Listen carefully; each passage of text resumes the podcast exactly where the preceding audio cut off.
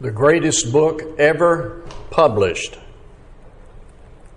begins with this memorable statement In the beginning, God created the heavens and the earth. Stop and think about the Creator spoke everything into existence.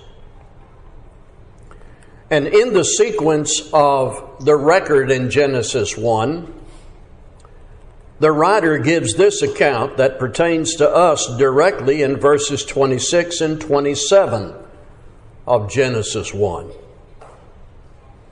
Then God said, Let us make man in our image, after our likeness, and let them have dominion over the fish of the sea, and over the birds of the heavens, and over the livestock, and over all the earth, and over every creeping thing that creeps on the earth. So, God created man in his own image.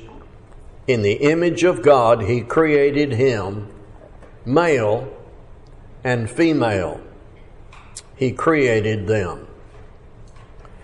Now, these words not only inform our understanding of the origin of all things, but there is embedded in this statement in Genesis 1 26 and 27 the strong implication of our purpose, not only our origin, but our purpose. Here's what I mean.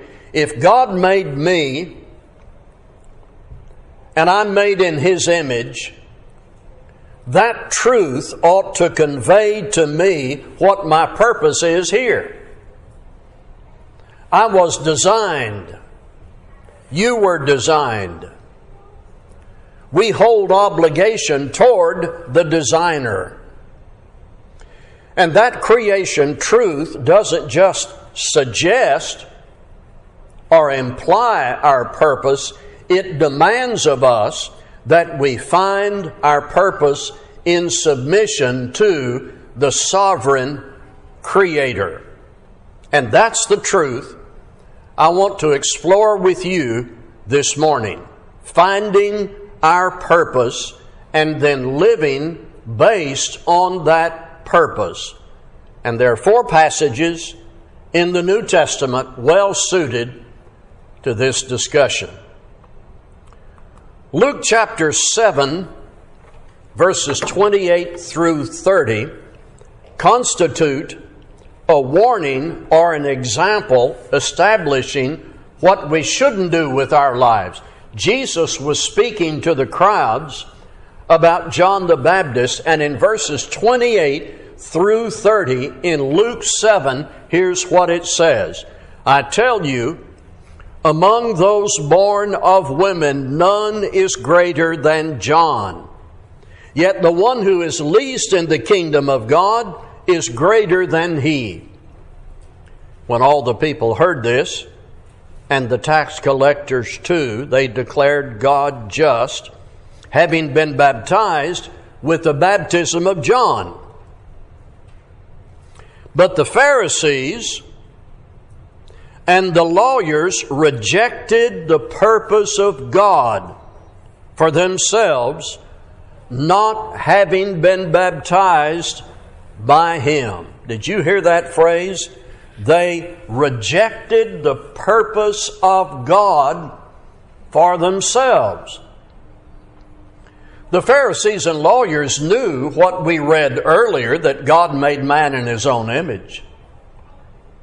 They had access to truth about creation.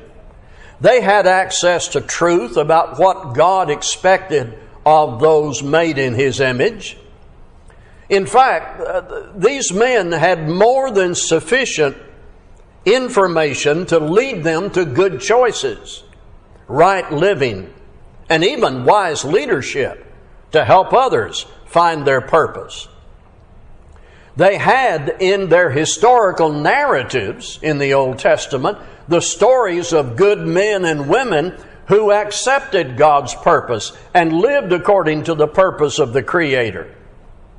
So they were, to use Paul's expression in Romans 1, without excuse. Yet, when John the Baptist came, when Jesus came, as prophecies were fulfilled and the signs of the Messiah were witnessed, they rejected the purpose of God for themselves.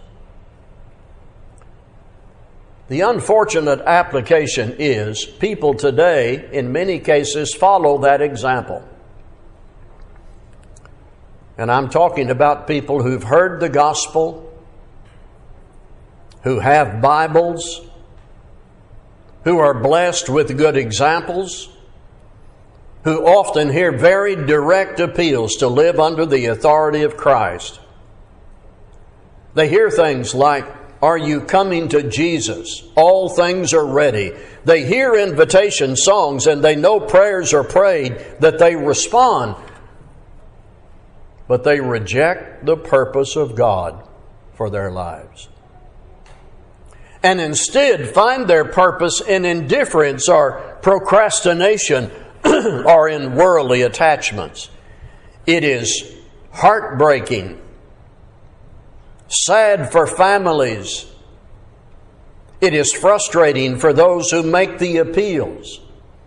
It causes grief in heaven when teaching and opportunities are ignored, when the gospel is rejected, though it is heard and understood, and the purpose of God is left unfulfilled in their lives like those in the text here, they reject the purpose of God for themselves.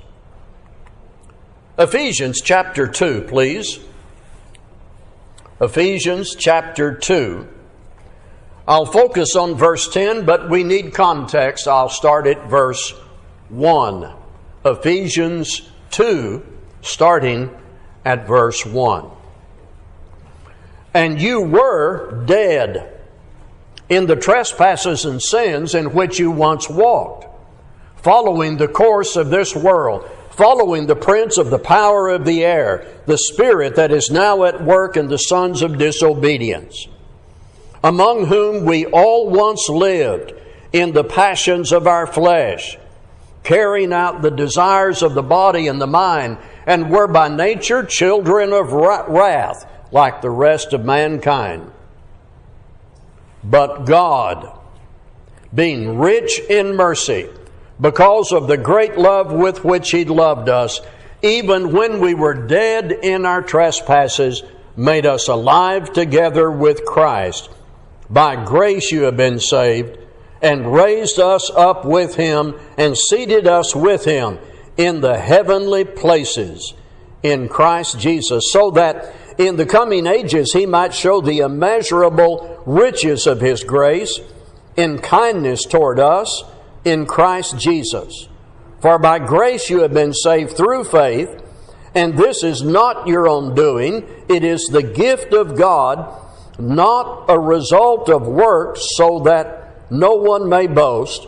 For we are his workmanship created in Christ Jesus for good works which God prepared beforehand that we should walk in them.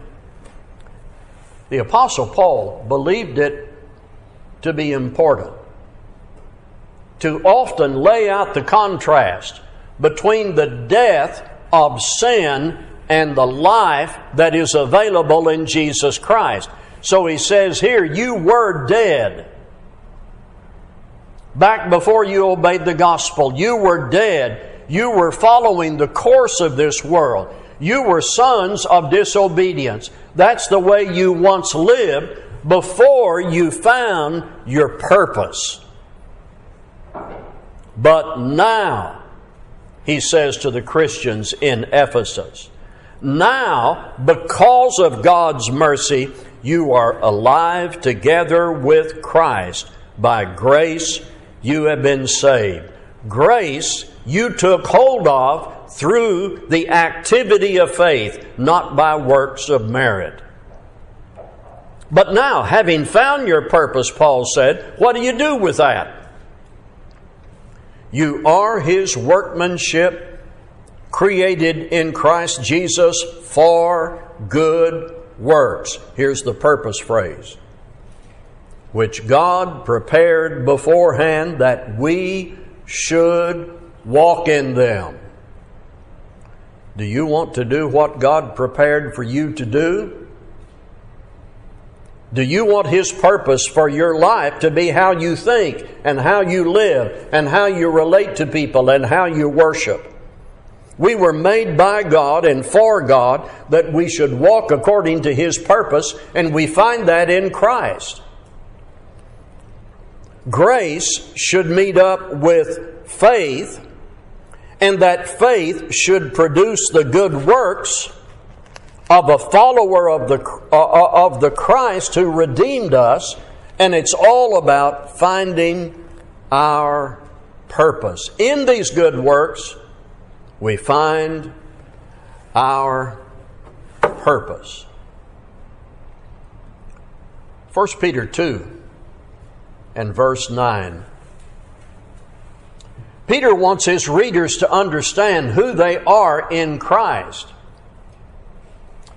he says that you are in Christ, listen to this, 1 Peter 2 9, a chosen race, a royal priesthood, a holy nation, a people for his own possession, that you may proclaim the excellencies of him who called you out of darkness into his marvelous light.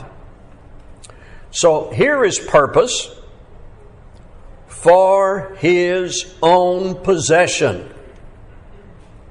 I'm going to make a contrast here that I hope will be useful, though it at first will sound dramatic. Have you ever heard of demon possession that you read about in the time of Christ in Matthew, Mark, Luke, and John? This is the opposite. This is being possessed by God. Demon possession, this is possessed by God. Now, for what purpose? We're looking for the purpose phrase that we may proclaim the excellencies of Him who called us out of darkness and into His marvelous light. Can you imagine someone saying, My purpose in life is to live in the dark? I don't want any light. God said, Let there be light, and there was light. Jesus is the light of the world. The Word of God is a lamp to our feet and a light to our way. But me, I prefer darkness. My purpose in life is to seek out darkness and to live in dark places. You just don't hear it that boldly, but you see it in practice coming to Christ out of and forgiven of your sin, you not only have light in your life, you are possessed by God who is marvelous light. Why would anyone not make that choice? Why would anyone not make that choice? Romans 8 28. We studied this in our class this morning.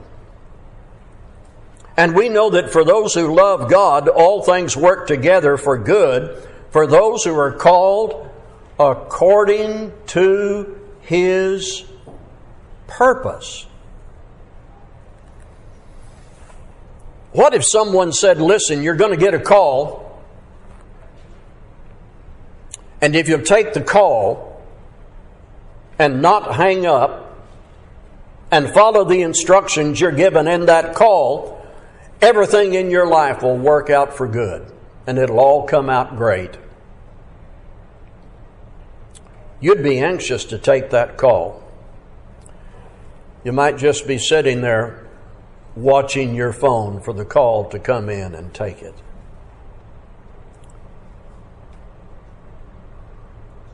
In the gospel, God is saying to each of us, though you have done wrong, guilty of sin, I sent my Son. He died for you and was raised from the dead. Will you take my call? Will you take my call? Will you respond? Will you find your real purpose that goes all the way back to creation truth? The gospel calls upon us to find our real purpose as established by the one who made us, demanded by that creation truth where we started this morning in Genesis 1. And I want to tell you this you can go through life without much money, no worldly status, no applause, no mansion, no catered gourmet meals, no chauffeur, no butler, no outstanding genius, no worldwide travel. But you can't make it without a purpose. And that purpose was assigned by God when He made us. The one who made you gave you purpose. And you embrace and accept and live out that purpose in your initial response to Christ and your ongoing response to Him. It was reported back in the 1960s that a church in New York closed the doors. And when they decided to close the doors, they decided that they needed to put some sort of explanation on the door. And the sign that they left on the door said, Gone out of business because we never figured out what our business was. Gone out of business because we never figured out what our business was. Do we know what our business is? Do we know what our purpose is? Is your purpose according to the will of the one who made you that you will stand before someday? We urge you that if you haven't already, find your purpose in the very simple responses given in the New Testament hearing the gospel, believing in Christ, confessing your sin, being baptized, and living faithfully. You can let that desire be known while we stand together to sing.